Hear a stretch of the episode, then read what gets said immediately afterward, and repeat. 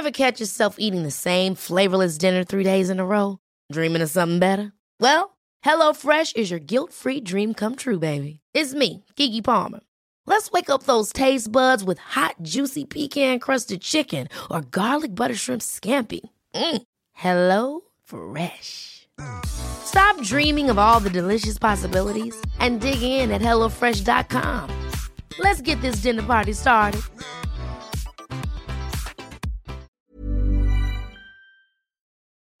Because it's time. It's it's time for reparations. I'm sick of being a side Indian character. LGBTIQ rights are black rights. It's like it's a form of cultural imperialism. The only thing I have in common with this character is that she's black. This does not look like me. I'm Gary Foley. I'm Franchesca Ramsey. This is Amir Rahman. And you're listening to The Race Card. Welcome to The Race Card. I'm your host, Amia Ziyard, and joining me in studio today is Ahmed Yusuf. Hey! Now, before we begin, we'd like to do acknowledgement of country. We acknowledge the Kulin people as the owners of the land on which we meet, and we pay respects to their elders, past, present, and future.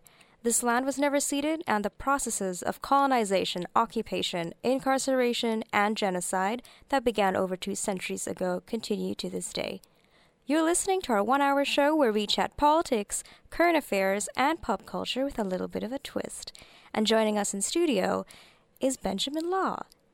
And today we'll be looking at how Paul Sheehan's infamous article about Louise was able to be published, racism in the fashion industry, and our feature discussion is on English as a language of the World Wide Web. What's going on, people? This is Akala, and right now you're listening to the race card. Big up. This week we've got Benjamin Law, writer and creator of the new TV show The Family Law. Uh, hey Ben, thanks for coming on the show. Hey, thanks for having me.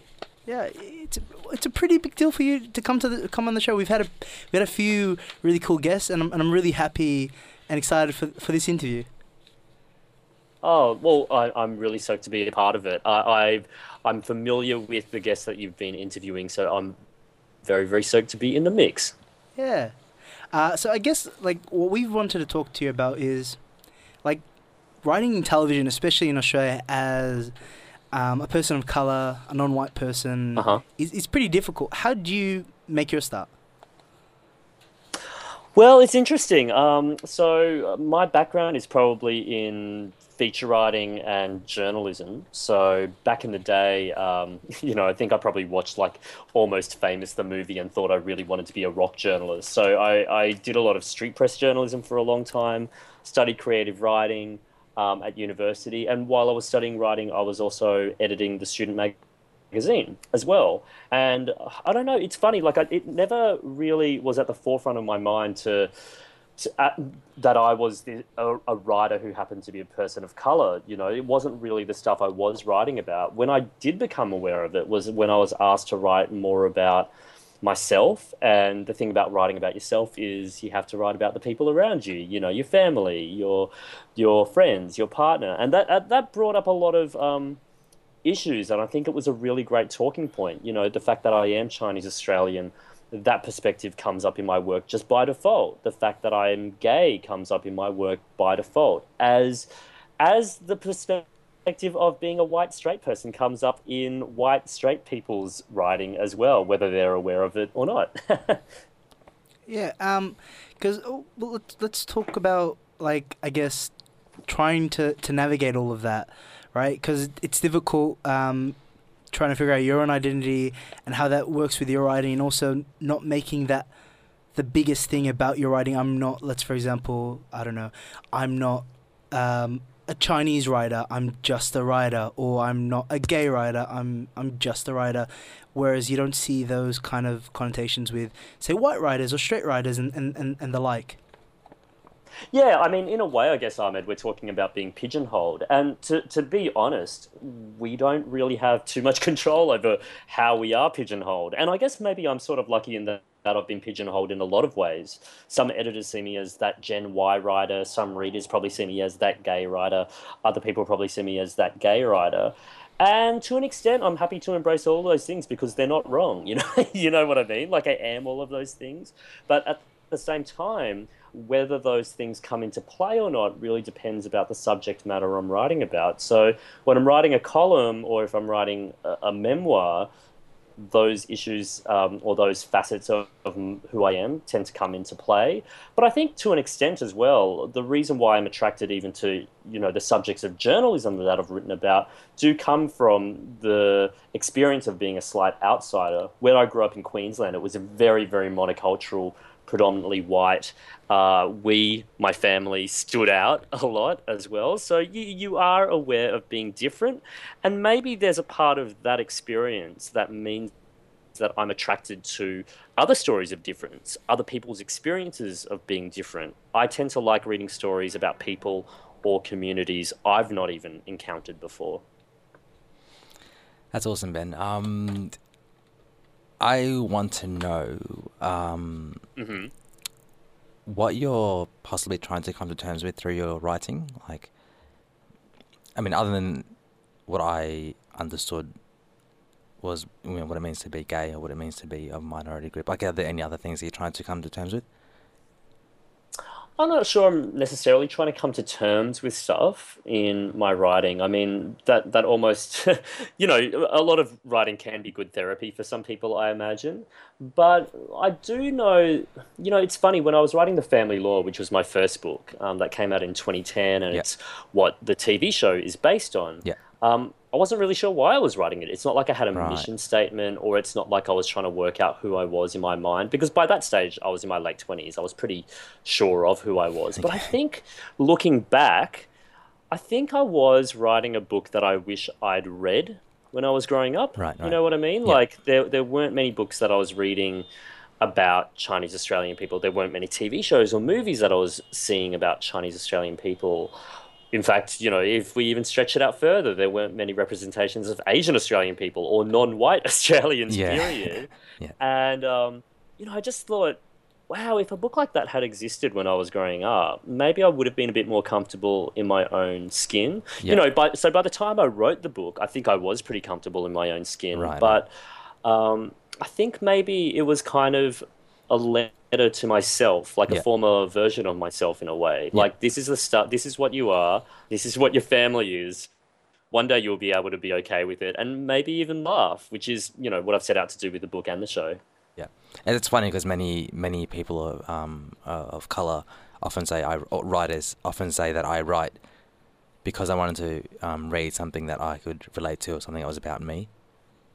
Yeah, yeah, Um, totally. I think so as well. And I, and I think those things, um, you know, it's interesting as this show has come out, most of the response, you know, the response that we anticipated as well has been from a lot of Chinese Australians and more broadly speaking, Asian Australians saying, "Oh my Yeah. God, there's like a family like us on television. We identify with that." Yeah. But what's what's also been really gratifying is hearing people who are not of an Asian background whatsoever saying, "Wow, that's my family on screen as well," or Yeah. "Wow, I totally identify with this character and that character," which is, you know, as people of color, what we've been doing our entire lives with a lot of white characters as well. It's like, wow, I really identify with Meryl Streep in that role. You know, it, it has so little to do with um, her race or ethnic background, and that's kind of ideally what maybe we want to promote as well. The fact that you know, I, I was listening to this um, podcast with Aziz Ansari the other day, you know, the American comedian, um, and he was saying, guys, when we watch films, we're identifying with characters who are animated fish or monsters. Like, there's Yeah. no, there's no reason we can't identify with each other, even though, even though those cultural and racial specifics are there to characters. There are some more universal things that I think you can totally explore in in stories. Right. Hi, Ben. It's Amina. So speaking of Hey, Mina. Hey. so speaking of reception and the power of representation in the media, um, as you mentioned earlier, um, how does the reception of your work influence or shape your writing process? Oh, that's a good question. Um, I really want to say no. It doesn't influence it at all, but I totally read reviews and tweets and stuff. So of course, so of course, I'm thinking about that sort of stuff. Um, look, to be honest, it's not so much the reception from audiences that really influences how I write. It's probably more the feedback that I get as we're writing from my editors, if I'm writing a book or if I'm writing a feature article, or from my producers uh, when we're writing the TV show and my script editors, because these are people I'm working with because I trust them. And um, so I, I'm always taking into account their feedback and what they think about that sort of stuff. And when the reviews come out, I mean, after after a TV show has been released, you know, the Family Law has played in its entirety on SBS now, and it's been interesting reading some people's feedback, most of which is positive. Other people have provided some criticism, and there've been a few things where I'm like, yeah, maybe that's got a point, but um, you know, there are other criticisms as well that you don't necessarily want to take on board or you disagree with. Like, for instance, there have been a few people saying this show really perpetuates stereotypes, and I have to think to myself well, what sort of stereotypes? Like, is it a Chinese father working in a Chinese restaurant? Because my dad did that for a living. Does that make him a stereotype? So, those sorts of things I, I challenge and contest. But really, in the end, what we're trying to do is really make a funny, heartbreaking show about a Chinese Australian family going through a marriage breakup because that's the funniest thing in the world. Um, and and as long as my producers and I and the other writers are on the same page, then I don't really pay too much attention to to other people's feedback. Yeah, and so just speaking on you know editors, writers, and producers, do you ever butt heads? And is there anything you wouldn't compromise on? we we always do. No, no, we, we don't really. Um, it's funny because season one we had to you know, making a TV show is like creating a small little family of its of our own. You have to have people who trust each other, and you have to laugh at the same things as well. So the writing room was constantly kind of evolving and changing in season one. Now, as we're developing and writing season two, it's very much people that we've had a long history with in in maybe in writing season one or in other ways as well. So we've totally got a shorthand in terms of what we find funny. I mean, it's so pathetic, but um, we were writing a joke for season two the other day, and everyone was like, "Oh my god!" And then this would happen, and then someone else from the table said, "And then this will happen," and then Kirsty Fisher, our script editor and our co-writer, said, "Oh my god!" And this is how it finishes, and we just burst out laughing. I mean, there's nothing sadder than people laughing at their own jokes, but we all share the same sense of humor. What what can be a problem is sometimes when you get network notes or um, like for instance, you know, we're being broadcast by SBS. The parent company of the production company, Matchbox Pictures, is American as well, so they all have notes as well. The only thing that I was really upset about, and this is like a, a race card exclusive, the only thing that we were upset about was the fact that we wrote this really great joke that needed the audience to see for a brief second, like even half a second, a, a small patch of period blood, uh, and we couldn't show it. So that's that's my only thing that I've been upset about. We can't show period blood on television. You can show someone's head getting ripped off, but not period blood. One of the things I wanted to talk to you about, um, Ben, is that uh, it, your your show isn't like um, most notably Tim Watts had a speech in Parliament, which was which was really interesting. I'll play it in a moment, but he, he basically said, you know, this is just a show about, you know, people. They just happen to be Chinese Australians. Um, it's a mm-hmm. show that any, like you said, anyone could potentially relate to. Uh, and I'll just play the clip right now. Well, I rise today to congratulate SBS on commissioning the recent television series The Family Law, written and developed by Benjamin Law. It's a cracker of a show, a laugh a minute. Um, though, you'll have to take my word for it, as I fear that the House's standing orders would preclude me from sharing much of the humour in the show in the chamber. I'm not sure that quoting Jenny Law would be considered parliamentary. While we are always uh, pleased to see our broadcasters commissioning Australian content, telling Australian stories, it's especially pleasing that this is a comedy show that looks like modern Australia, because this is a show about an Australian family, but the laws happen to be a Chinese Australian family. But importantly, uh, the law's ethnicity is not the point of this show. As Ben Law himself has said, it's no more a show about Chinese Australians than Seinfeld is a show about white people. Like modern Australia, the show's diversity is simply a reality rather than the premise. It's who we are and who we ought to see, uh, we, we ought to see this reality reflected more on our television screens. And, and you know, That that that point really resonated with me because a lot of the time we get Mm. like you, you were talking about before about stereotypes. A lot of the time we get like, uh, and you also reference in in in that clip we didn't get um, when uh, I think the Lim family came to neighbors and they ate a dog. Like like really ridiculous racist stereotypes like that, and that was something that you'd always almost see on Australian television. And and the family law is a refreshing kind of change and.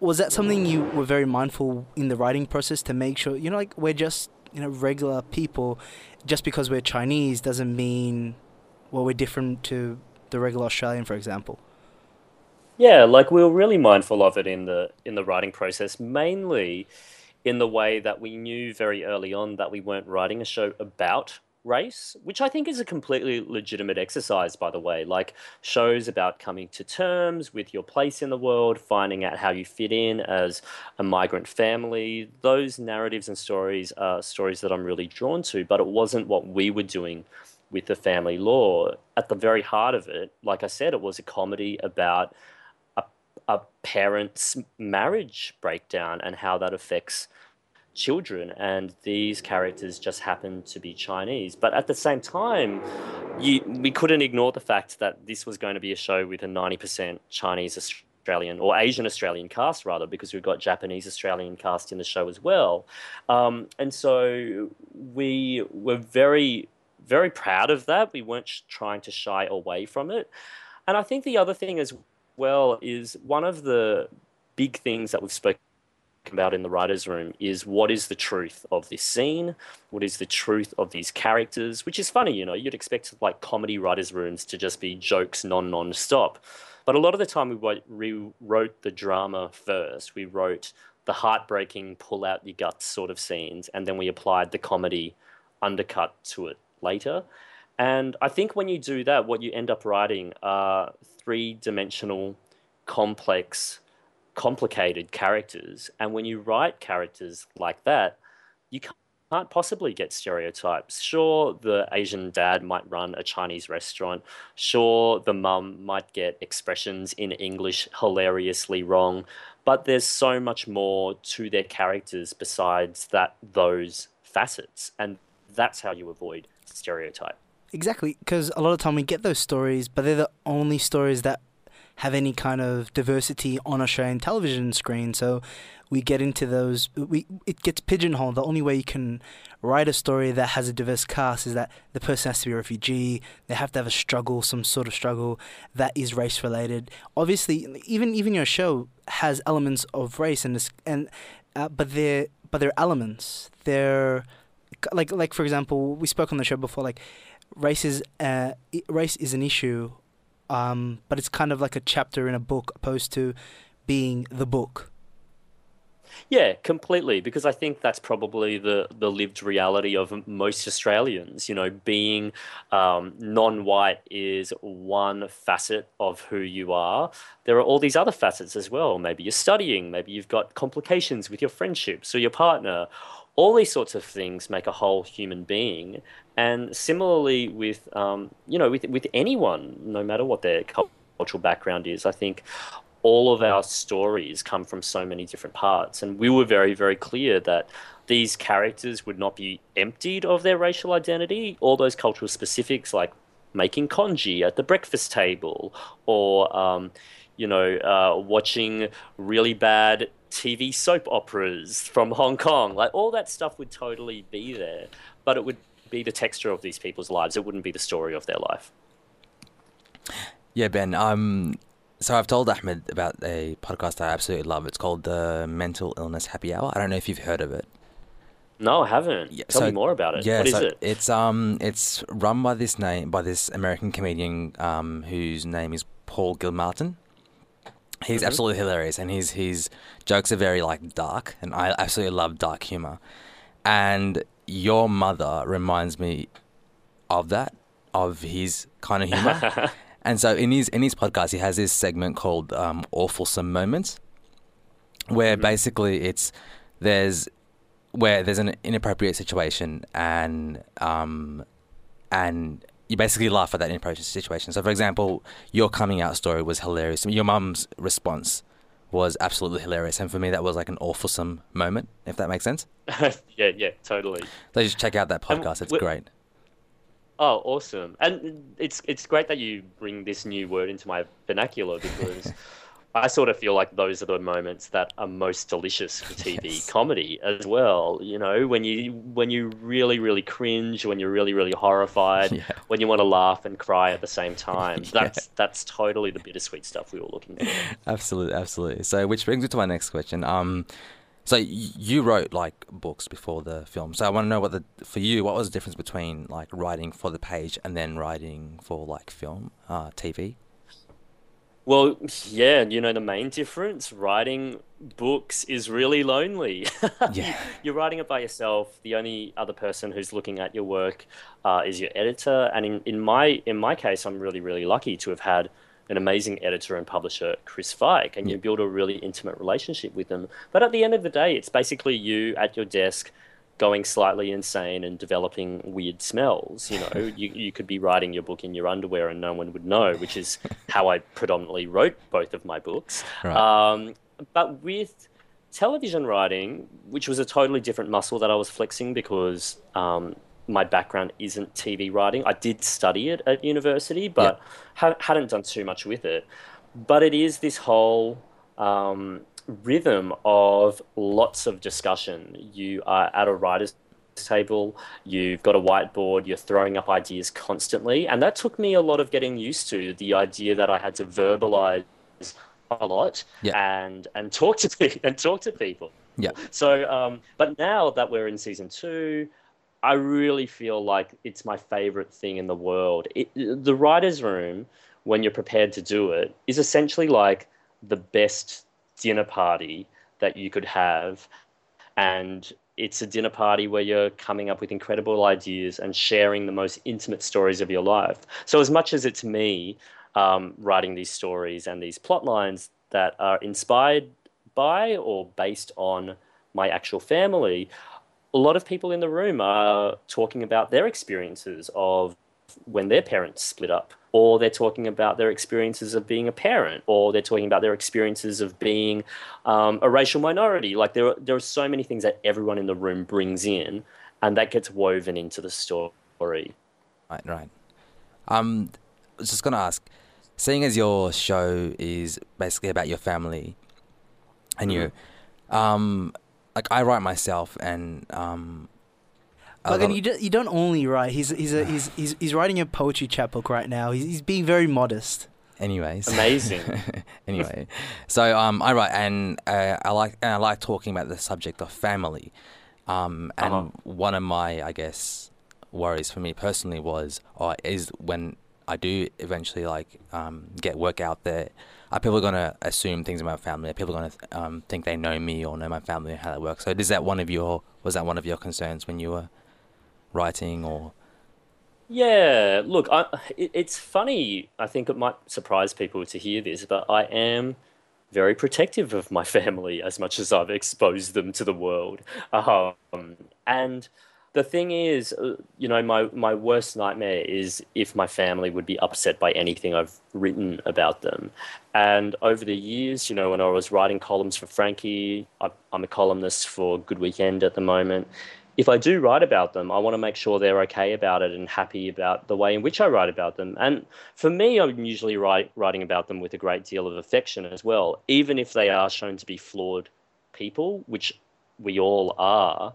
Um, I want to make sure that we understand why they're acting that way. You know, why my dad or my mum or the characters of my dad and mum on screen behave in that way because no one's a villain in situations like a, a marriage breakdown necessarily. And I don't think that was totally the case in my in my parents' divorce either. So there were some rules, um, like for instance, if I'm going to make people look like buffoons, I have to make myself look like a bigger buffoon than them because that's usually the case. And two, people when they read or or um, see your work, uh, they know when you're being mean. And if you're writing about people in the spirit of meanness, people will pick up on that, that very quickly as well. Um, So, uh, so I, you know, when I wrote the family law, the book, I printed out the manuscript and I showed them all a draft of what I was writing because it was very important for me to to make sure they were comfortable with it. And luckily for me, as you might know either from reading the book or watching the show, my family's uh, boundaries are pretty loose anyway, especially when it comes, you know, and especially especially my mother. So I'm pretty lucky that I've got people in my life who let me get away with a lot. So, you know, we were talking about diverse stories, I guess, when you were talking about being a Chinese Australian family, talking about, you know, being gay in that context as well, in Australian context. Um, do you think we're at the cusp of a cultural shift, being more receptive to these stories? So, like, what I usually tell myself is it's not that the audience is not ready, it's actually pretty overdue. I actually think there is a market. I think there are audiences who do want to see these stories. Um, is that a sign of a cultural shift, or has it always been there? I think it's always been there in some ways, just not on television. Like, for instance, there are a lot of, we've got a really great literary culture, um, to, an extent, to an extent, a really good stage culture as well. Television's really resource intensive, and because we're a smaller country, I think producers and broadcasters are really averse to risk. Um, and to do something different is risky. And so for a long, long time, Australian TV has been very, very same, same, same, same, same. Um, now I think when you've got shows like whatever you think of them, you know, that Meet the Habibs is a very, very different show to um, the Family Law. But Meet the Habibs is also now a commercial success. So I imagine some networks would be looking at that thinking, wow, we don't need a predominantly white cast to make a show successful. I hope that people are looking at the family law, thinking similar things about our kind of show as well. And I think as time goes on, the more diversity you get of shows, the less these sorts of anxieties about representation will become an issue. Similarly to how you know, I don't think white people ever watch shows about white people and say, that's such a stereotype of white people. That's because there's such a, a, diversity and such a range and variety of representations of white people that we don't really care about that stuff. That's the point we need to get to at the in the Australian industry, but I think we're only just at the starting point. Um, what will be great is when Australia recognises that, you know, when it when it comes to commercial television and SBS nowadays, to an extent, has um, a commercial aspect to how it runs its operations. Um, the US is discovering right now that that stories and TV shows starring non-white faces actually sell and really do well with a broad audience, not just with an African American audience or Latino audience, but across the spectrum. I think you're right. Audiences are totally ready for it. Um, I think you're going to find, hopefully soon, that networks and, and production companies are following suit. Thanks, Ben. I really appreciate you coming on the show, and, and I honestly do think um, we'll, we'll be looking back at your show maybe 10 to 15 years down the line and thinking this was the start of, of something new. Like, we're just hearing about the, the new kind of Indigenous superhero show. There's Ready for This um, Indigenous mm. teen show coming out. There are so many other things coming out, and I think you're, you're part of something happening. Oh, thanks so much, you guys. I, I mean, to be in the company of shows that you just mentioned, to be even mentioned in it, is is is pretty awesome. So, thanks a lot. And I I get the feeling people will say the same thing about the podcast too. I, that this I is a so. really important conversation to have. All right, thanks for coming on the show, and really appreciate it, Ben.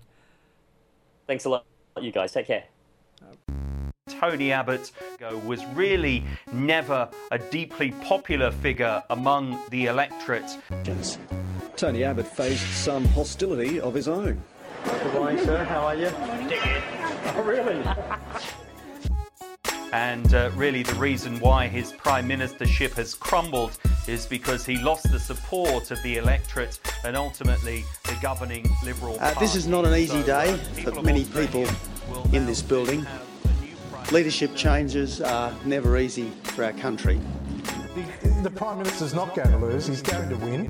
The, the Prime Minister's not going to lose, he's going to win. Uh, my pledge today is to make this change as easy as I can. Goodbye, Tony. Bye bye. Goodbye, Tony. Tony, time to go. Goodbye, roll over. Malcolm's hopping in the bed. Bye bye, Tony. Now we're going into the week that was segment where we highlight the most notable or infamous stories from the past week. First up, earlier this week, Sydney Morning Herald columnist Paul Sheehan wrote an article about a woman called Louise and what was said to be her injustice with law enforcement, the health department, and many a public servant. However, what was stressed in the uh, in the article was the involvement of Middle Eastern men and more broadly Muslims. Writer and broadcaster Richard Cooke wrote an article in the monthly debunking many of the unchecked source information from Sheehan's. He joins us now. Thank you, Richard, for coming on the show. How was this able to, to get published um, with so many holes in the article? Look, I think that's a really excellent question to ask. And to answer it, we kind of need to go a little bit into Paul Sheehan's history. Uh, he's someone who has a track record as a journalist of kind of being a little bit of an intermediary between the mainstream media and what you might call more sort of fringe groups or folklore and rumor, these kinds of areas of public discourse. Uh, and that works both ways. So he will take sources from these kind of, you know, blogs and, and less sort of mainstream media, but he will also glean information in other ways, which then gets fed back uh, into this same sort of world. So over the years, he has made a habit of writing quite inflammatory um, pieces about race uh, in particular, um, which sort of exist at this slightly anecdotal level, which makes them very shareable, and, and you know people feel like he's kind of speaking for them. Uh, and he's been doing this for a very long time, and there've been. Ever catch yourself eating the same flavorless dinner three days in a row? Dreaming of something better? Well, HelloFresh is your guilt-free dream come true, baby. It's me, Keke Palmer. Let's wake up those taste buds with hot, juicy pecan crusted chicken or garlic butter shrimp scampi. Mm. Hello Fresh. Stop dreaming of all the delicious possibilities and dig in at HelloFresh.com. Let's get this dinner party started.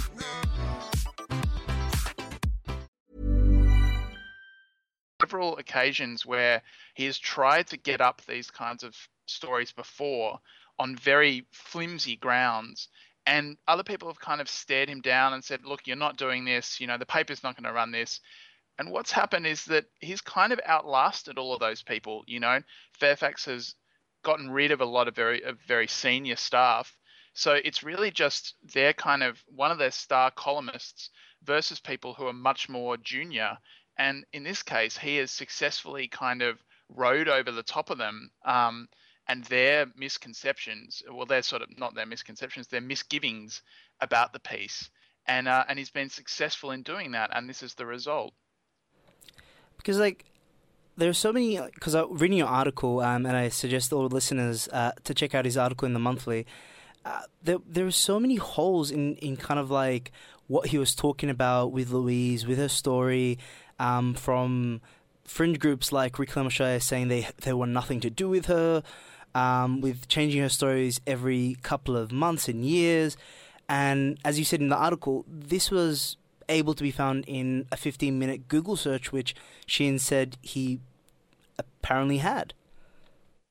Yeah, look, I, I think that his checking was almost non existent, really, because the once you know this who this person is, um, you know, she operates multiple personas on the internet.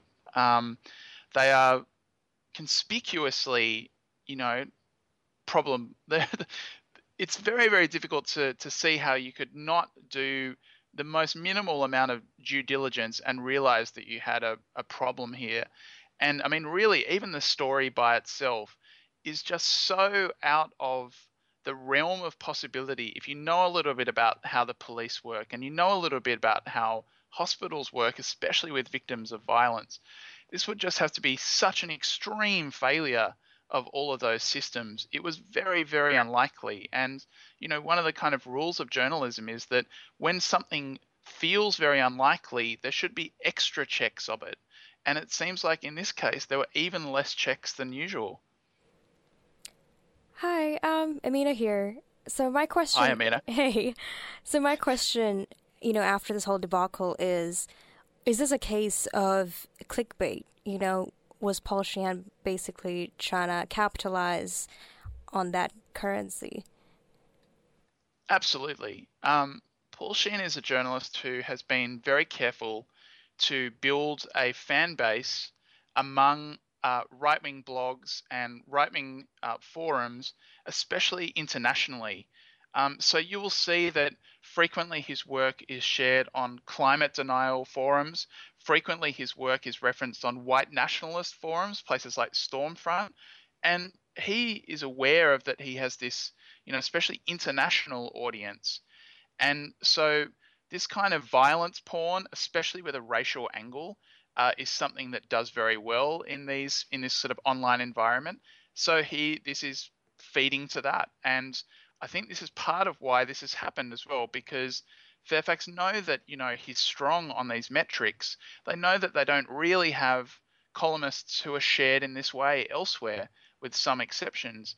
And so yeah, I think that the the clickability of a story like this is definitely part of the reason why it happened. And you know, when the story was corrected, I hesitate to say that it, it's never really been properly corrected.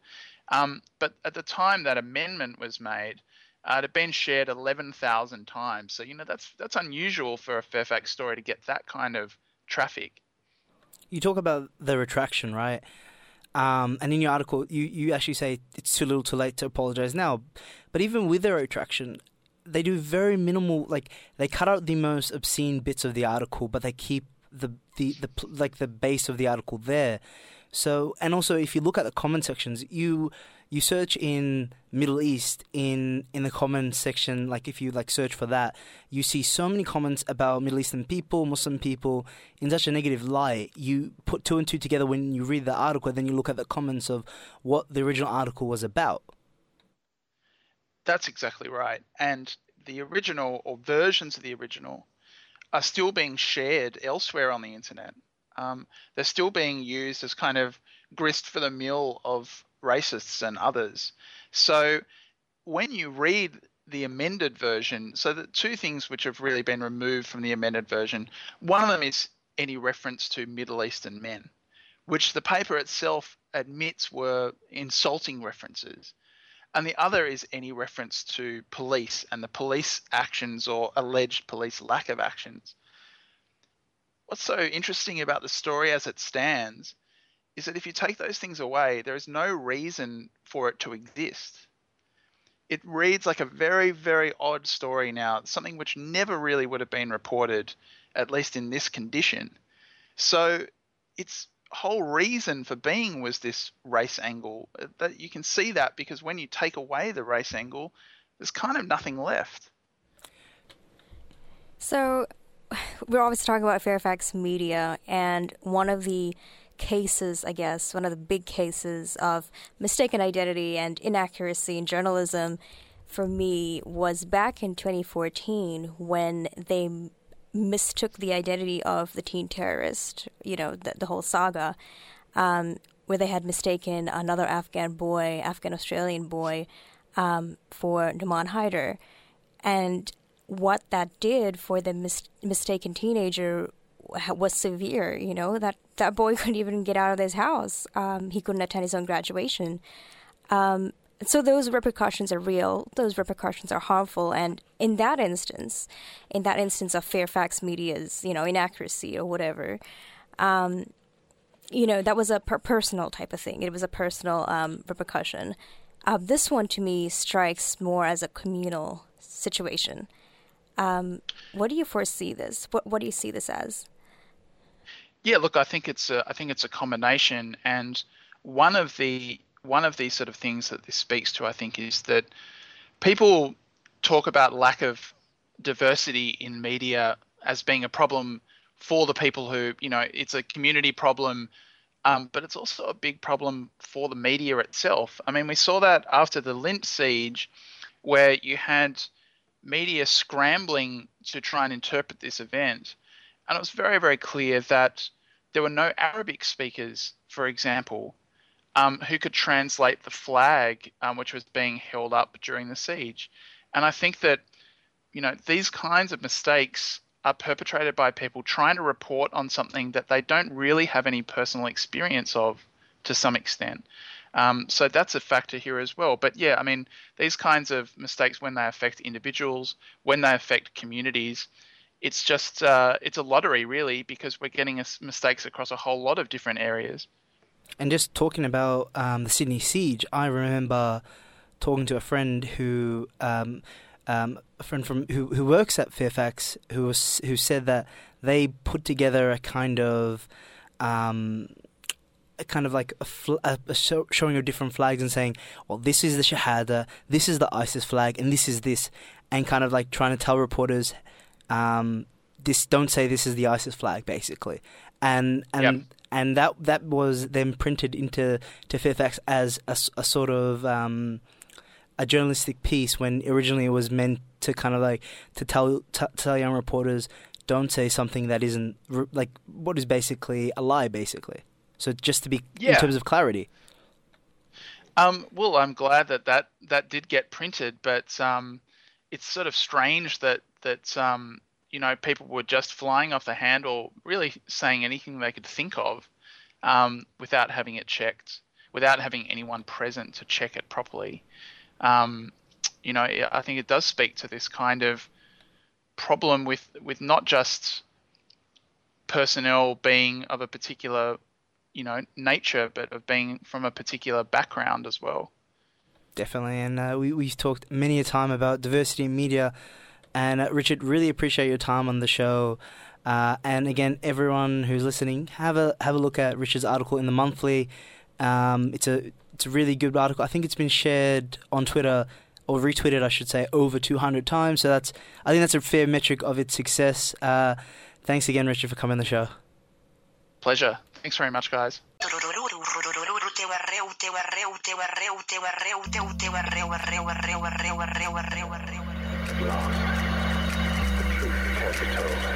I'm banning all rap this year at the awards. Yeah. Don't get me wrong, I love hip hop. Obviously. But tonight, it's all about soul. Okay, hold on a second. I got another call. Wait a minute.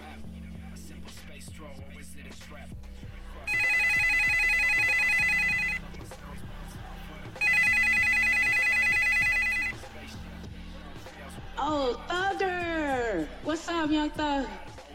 No, honestly, man, you are my favorite artist out right now. But I ain't letting anybody in with no littles and youngs in their name. Yeah. Hang on one second. I'm sorry, y'all.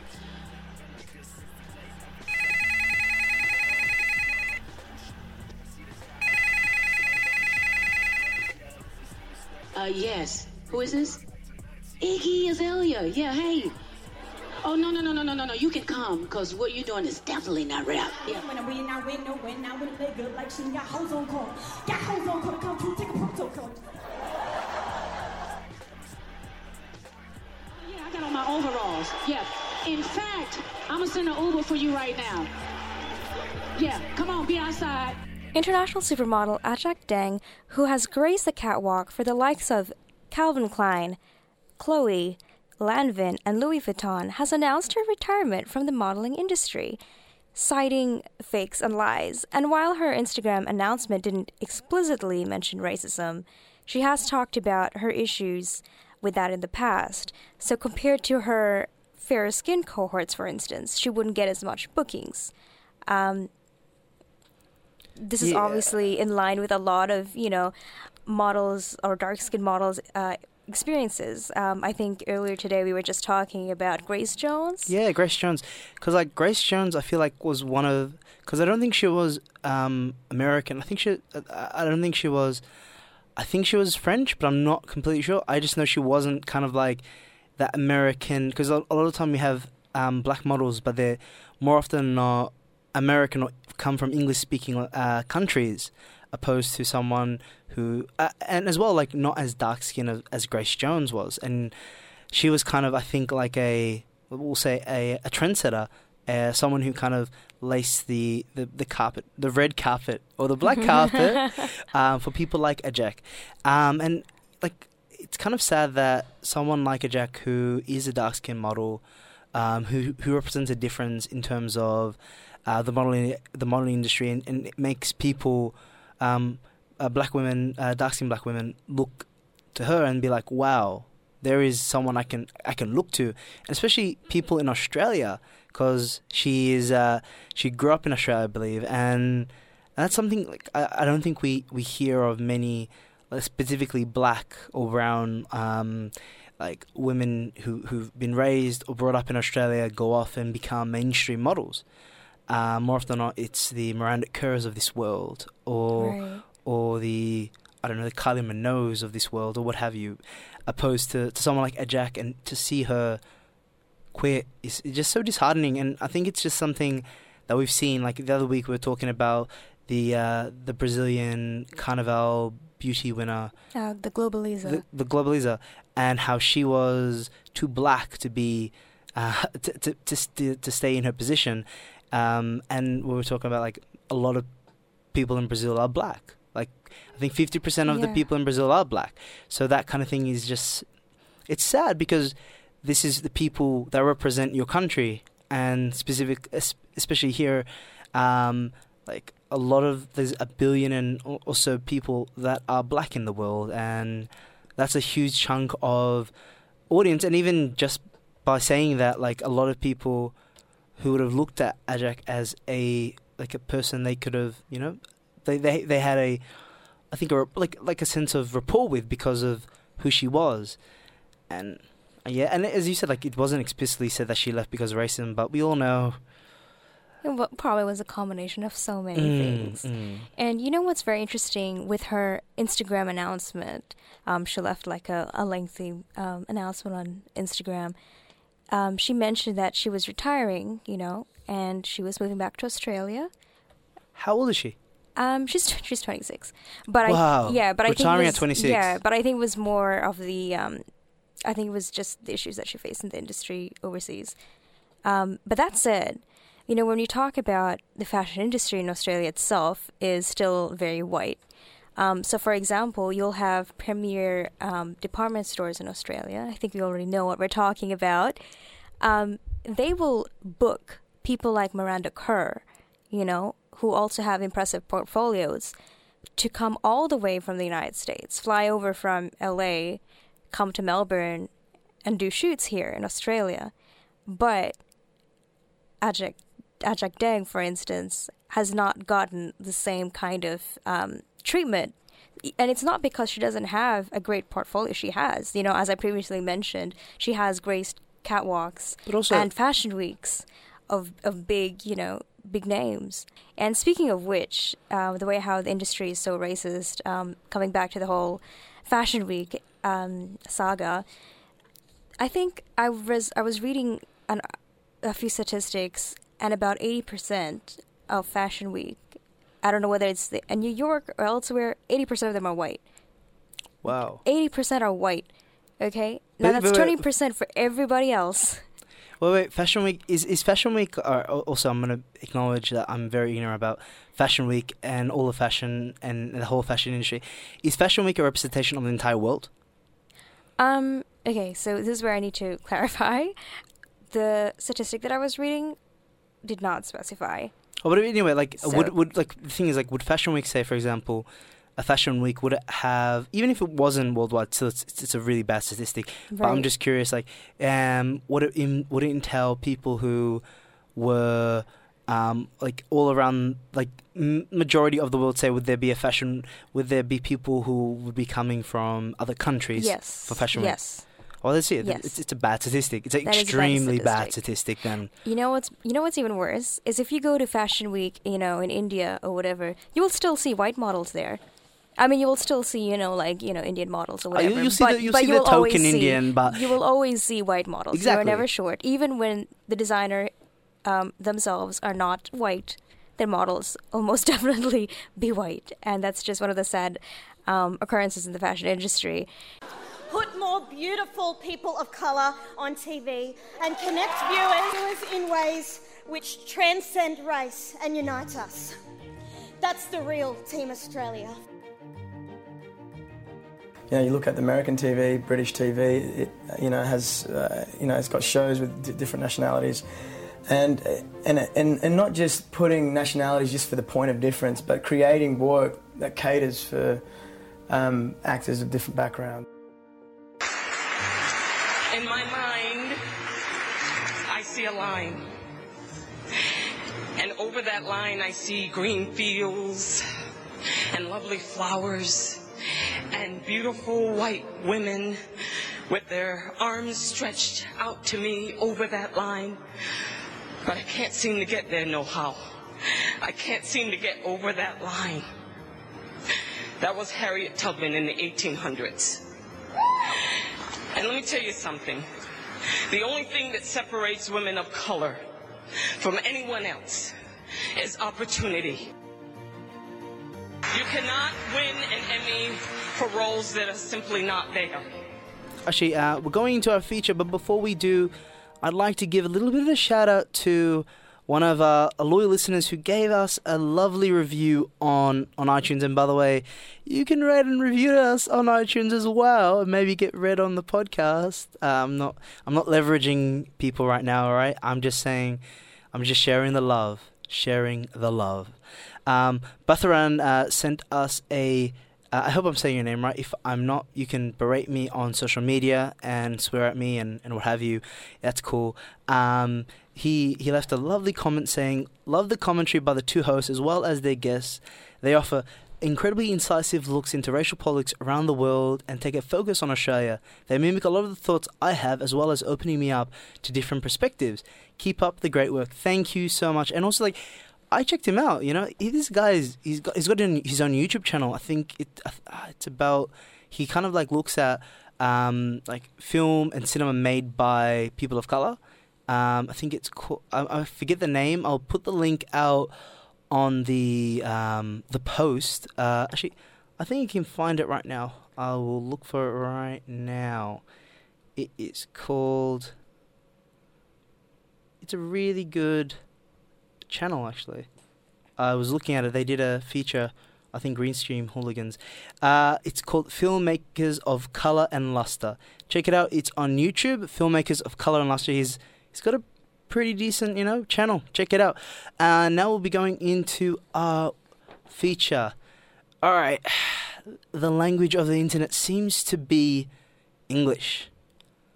But what does that mean for an internet user base of whom and 90% live in non English speaking countries, uh, and reportedly 53.7% of the internet is in English. The second highest language is Russian with 6.3%. The internet has more or less been anglicized in terms of English, but more specifically Americanized in the regards of news and popular culture. However, only 13% of the world's web users live in North America compared to Asia, which is home to a whopping 45% of web users um, as well as Europe is home to 20, 23%, South America is home to 10%, Africa home is home to 6%, and the Middle East 3.3%. Um, and China has added more internet users in three years than there are people in the US. Um, and there's a growing surge of China, India, Iran, Nigeria, and Russia have had more internet users than anyone in the past five years.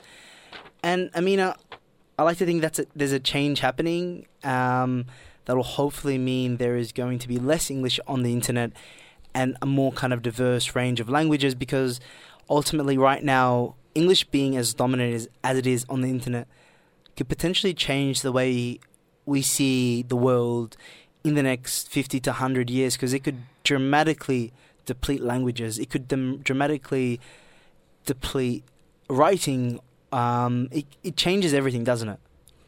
You know, it's I, I find it interesting when you say that because, you know, English as a lingua franca um, came about through colonial imposition of the English language for communication, right?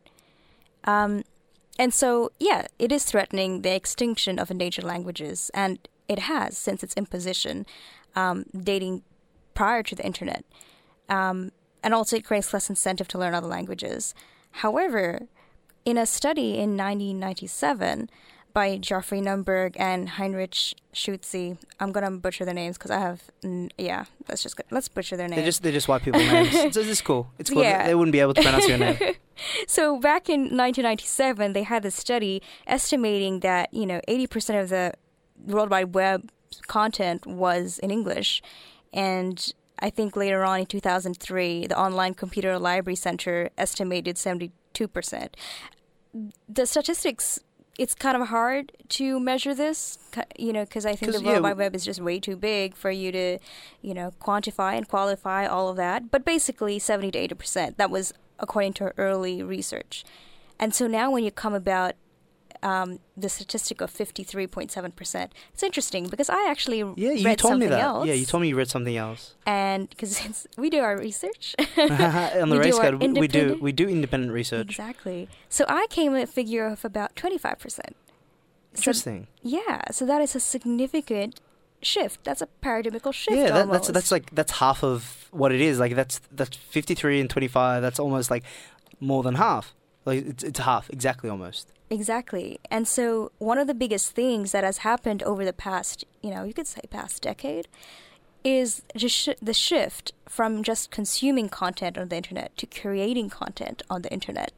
And so we see things like Weibo, for yeah, example. Yeah, Weibo. It's like it's a Chinese Twitter, and like I I remember talking to I, I knew a few Chinese journalists, um, who who who who are from from the UK who went to China, um. Uh, they they use Weibo and uh, so many people use Weibo. Sports people in China, even if they're not, if even if they're not Chinese, they like Australian footballers that have gone to China, they have humongous Weibo uh, followings. Like this is like a serious kind of it's it's.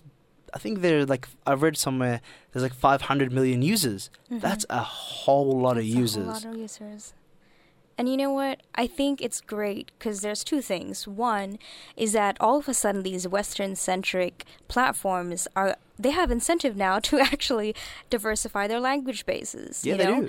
They they need to start um, translating. They need to start having all these options. But on the other hand, it's great that local platforms can arise because English you know, does not cater, you know, Western centric, let's say, platforms don't cater to them. So I guess it's a two way kind of thing.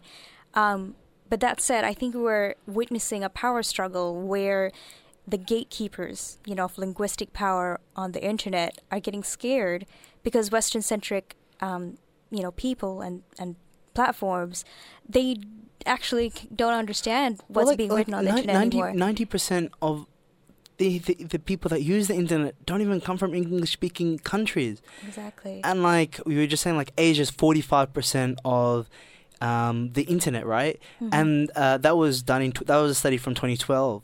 And Africa's six percent. Like that shift could be dramatic, and I'm pretty sure it's more than six percent of the internet is made out of made from from people that live in Africa. Like dramatic shift. Four years is a lot of time in terms of developing, um, uh, like development in general, and like every year, like like uh, like I said earlier, there's an intense shift of people from China, um, Iran, Nigeria, um, uh, Russia, who are accessing the internet and are multiplying their user base year on year out. So there is a change happening, uh, and and hopefully it's a change that allows for a more democratic sense. Like when I say democracy, I don't mean like a faux freaking democracy that um, that people uh, espouse, um, but uh, uh, uh, like in, in terms of like inequality, in terms of uh, preserving of language. We were talking to Darren a few weeks ago about how he was able to um, maintain their, like his community ma- maintaining their language and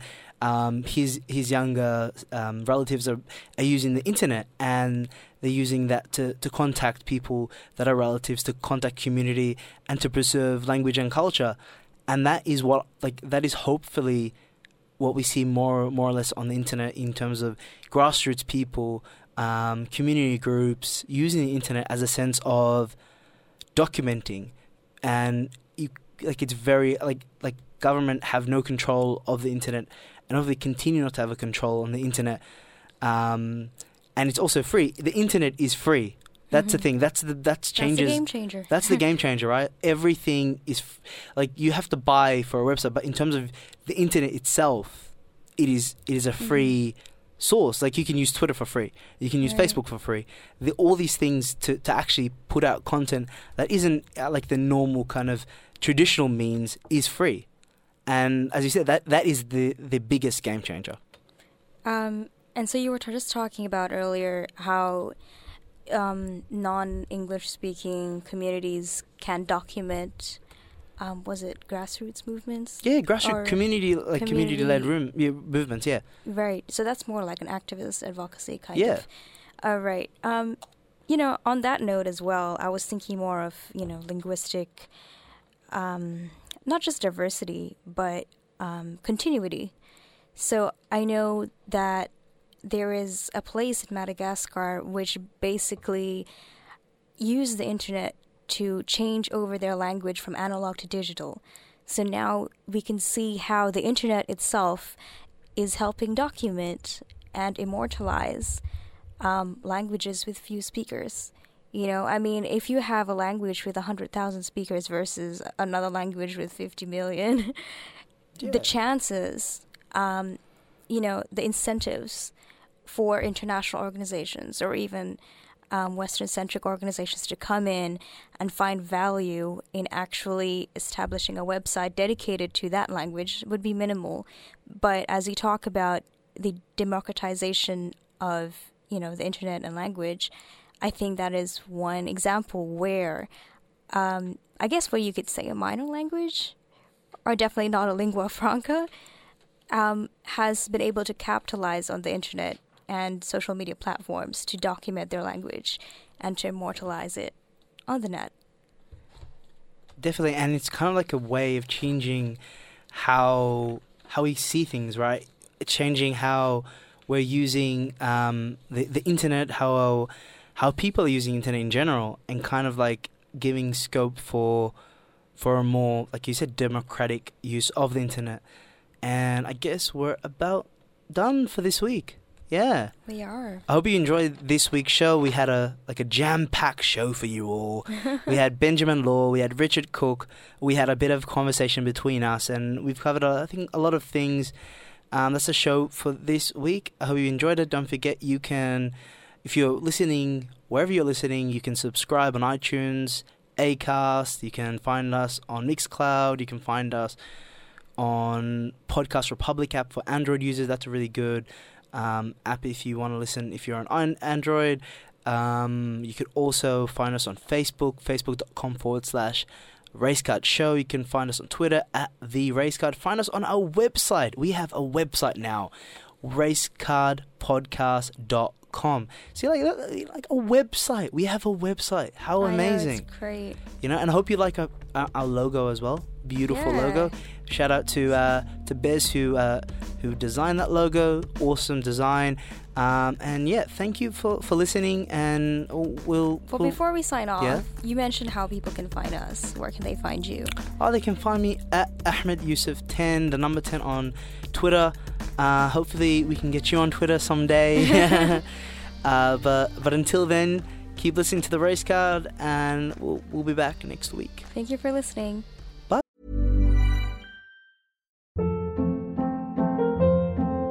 Hold up. What was that? Boring. No flavor. That was as bad as those leftovers you ate all week. Keke Palmer here, and it's time to say hello to something fresh and guilt-free. Hello Fresh. Jazz up dinner with pecan-crusted chicken or garlic butter shrimp scampi. Now that's music to my mouth. Hello Fresh. Let's get this dinner party started. Discover all the delicious possibilities at hellofresh.com.